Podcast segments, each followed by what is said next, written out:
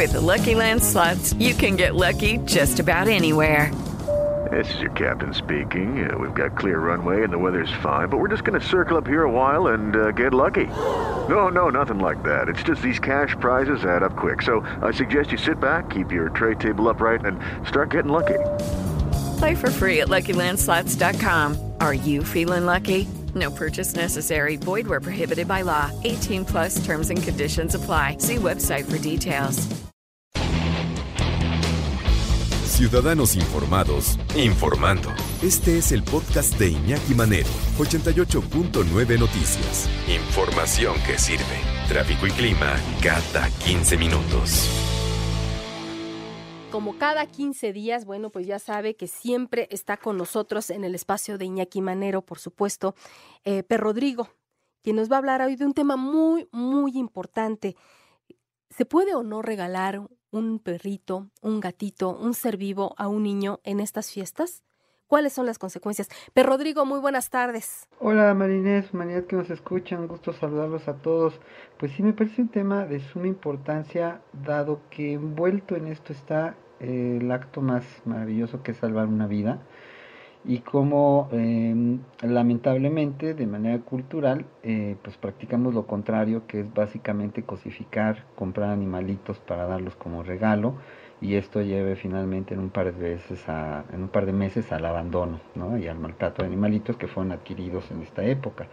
Y yo creo que la oportunidad que podemos darle a nuestros hijos, pues empezando por ir a un albergue y mostrarles una realidad que es triste, pero pues que podemos solucionar de raíz si sensibilizamos a estas nuevas generaciones y a nosotros mismos, obviamente, para que vean que hay un chorro de opciones, digamos, entre cachorritos, perros de todo tipo de tamaños, carácter, incluso hasta un perrito de la tercera edad podría ser una opción, y sensibilizar entonces a nuestra sociedad respecto a la importancia de lo que es un ser vivo que está esperando la oportunidad que nosotros le podemos dar, pues para ser parte de nuestra familia. Y entonces nosotros, pues vamos a decir, llenar ese capricho, diría yo, en cuanto a esta época. Y bueno, pues digamos que solucionamos dos cosas, ¿no? El gusto que va a ser poderle dar a nuestros hijos el animalito que tanto desean, pero estamos salvando una vida. Insisto, pues nos adentramos al tema del abandono y de las adopciones, que me parece algo muy delicado y muy valioso. Fíjate, Pedro Rodrigo, que me gustaría preguntarte, estamos platicando con Pedro Rodrigo González, él es especialista en comportamiento de perros y director de la Asociación Ladridos Ayudando y de la Escuela Canina Humanos Ladrando. Hemos visto muchas veces que llegan y salen los niños con el perrito nuevo, chiquito, o el michito, ¿no? El gatito también, que se los están regalando en cajitas y todo. Pero también vemos que no hay una educación o una explicación por parte de los padres, porque cuando hemos visto estos perritos se quedan ahí en la casa, están abandonados, porque en estas fiestas pues están jugando, la gente está platicando y el animalito está ahí.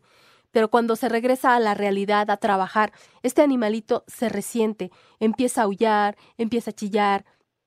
Y entonces ahí vienen los problemas, ¿no, Rodrigo?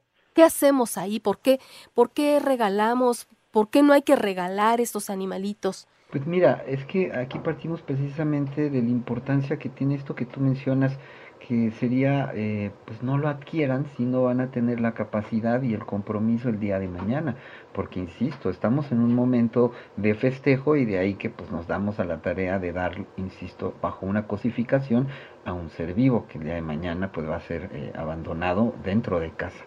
Entonces, por eso la importancia de que si tú vas a un albergue, puedes incluso llevarte un perrito que si no te funciona y te das cuenta que no estás apto para tenerlo, puedes regresar al perrito. O sea, no está padre para la experiencia, digamos, para el animalito, pero esto inmediatamente está, pues, digamos, evitando que un animalito sea vendido y que sea abandonado o maltratado. O sea, llevas al niño, lo sensibilizas, hace la química, la magia con el animalito que le corresponde. Nosotros los albergues podemos guiarlos respecto a cuál es el animalito ideal para el perfil del niño que quiere llevarse uno. Y sobre esta guía y apoyo que nosotros damos, esto funciona de una manera adecuada, insisto, al no ser una cosificación de adquirir un ser vivo con un objeto que ya no quieres usar. y entonces de esta manera evitar precisamente pues el maltrato del animalito de por vida. Y lo que me parece de suma importancia, que es enseñarle a nuestros hijos el valor de la vida y a pues comprometerse con este ser vivo, que no es una cosa. ¿Tienen ustedes medido cuánto crece la demanda por la adopción, bueno, por comprar, en este caso, por comprar un perrito, ya sea un perrito, un conejo, gatos, cuyos, pollitos, en esta temporada que es de pues de regalos y que bueno, pues a veces se hace de manera irresponsable? Sí, fíjate que lamentablemente es una época en donde sí, tenemos claro que es más del 70% que sube la venta de estos animalitos, al igual que sube el abandono, ¿no? Por ejemplo, en la peregrinación que se hace con la Virgen, lamentablemente hay mucha gente que viene y deja sus animales, o en las pensiones, las gentes que salen de vacaciones los dejan y ya no regresan. Entonces sí es una época muy dura en la que pues por eso es tan recomendable seguir invitando a la sociedad a sensibilizarse y a adoptar, insisto, porque finalmente esto va a garantizar que haya menos abandonos, maltratos y sobre todo, insisto, el hecho de que estas nuevas generaciones tengan la oportunidad de vincularse con los animalitos, sí un poco desde su problemática o su dramática realidad, que es estar en un albergue, el pasado por el que vivieron, digamos, pero lo maravilloso que es la oportunidad que se le puede dar al estarlo rescatando y hacerlo parte de nuestra familia de una manera digna. Oye, pero Rodrigo, por ejemplo, supongamos que ya somos unos papás conscientes, que ya hablamos con los hijos de que está bien, el niño quiere y quiere un perrito, la niña quiere un conejito, lo que sea, un gatito. Ya hablamos con ellos, ya les hicimos entender que tener un animalito es un ser vivo y que va a necesitar atención, va a necesitar comida, va a necesitar vacunas. ¿En qué debemos también fijarnos antes de acudir, sobre todo, pues ya no, a lo mejor no comprar, pero sí tal vez ir a un albergue y adoptar un perrito? ¿En qué debemos de fijarnos para llevarlo, vivimos en un departamento, vivimos en una casa, el tamaño del animalito, las costumbres o lo que tenga que hacer el perrito? ¿En qué debemos fijarnos? Pues mira, yo plantearía principalmente el factor tiempo, porque la mayoría de la gente trabaja, no está todo el día, y de ahí entonces partir al tipo de animalito, es decir, cuánto tiempo le vas a dedicar y entonces la energía que vas a llevar a tu casa. Si llevas un cachorro que tiene mucha energía, pues te va a destrozar la casa, ¿no? Entonces, preferente un perro que tenga un perfil, una edad en la que sea manejable según el niño también del que estemos hablando.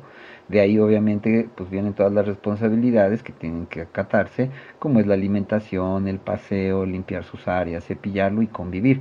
El espacio en sí no es tan radical como, digamos, como limitante, porque si tú le dedicas el tiempo que corresponde, y el perro obviamente tiene que ser parte interna de la casa, va a estar tranquilo, bajo una educación y guía adecuada, va a convivir en todos los espacios como corresponde. Pero volvemos al tema de la responsabilidad de los adultos para que puedan trabajar a la par con el niño y de esta manera se dé la relación como corresponde. Ok, pues algo más, Pedro Rodrigo, que tú quieras agregar en este momento. Pues mira, básicamente lo mismo, que es invitarlos a que se metan a las páginas de los albergues y que se hagan a la tarea, incluso si al final no adquieren un animalito, vayan a los albergues, ayuden a los albergues. Necesitamos un apoyo más allá de lo económico. La presencia va a hacer que los animalitos se rehabiliten y podamos hacer una sociedad pues más sensible, más ética y más valiosa en el sentido pues de ser más humanos, digamos de manera positiva, diciendo esto, ¿no? Para comprometernos con seres vivos que nos necesitan. Pues aprovecha, Rodrigo, para dar tus redes de contacto, dónde están para que la gente pueda ayudar, qué necesitan. Pues mira, la lista es enorme, pero con que nos contacten podemos platicar y si quieren venir a visitarnos, con todo gusto los recibimos. Estamos nosotros, bueno, yo me encuentro en el Ajusco y mis redes sociales están en YouTube como Perri Sección 2 con número y en Facebook e Instagram como Ladridos Ayudando 2. Pues muchísimas gracias, Pedro Rodrigo González, especialista en comportamiento de perros, director de la Asociación Ladridos Ayudando y de la Escuela Canina Humanos Ladrando. Te mando un abrazo y muchísimas gracias por tu tiempo. Igualmente, mi Inés, que te la pases muy bonito, que haya mucha salud y felicidad en tu familia, en ti y en todos tus seres queridos. Igual para ti y en la casa de todos nosotros.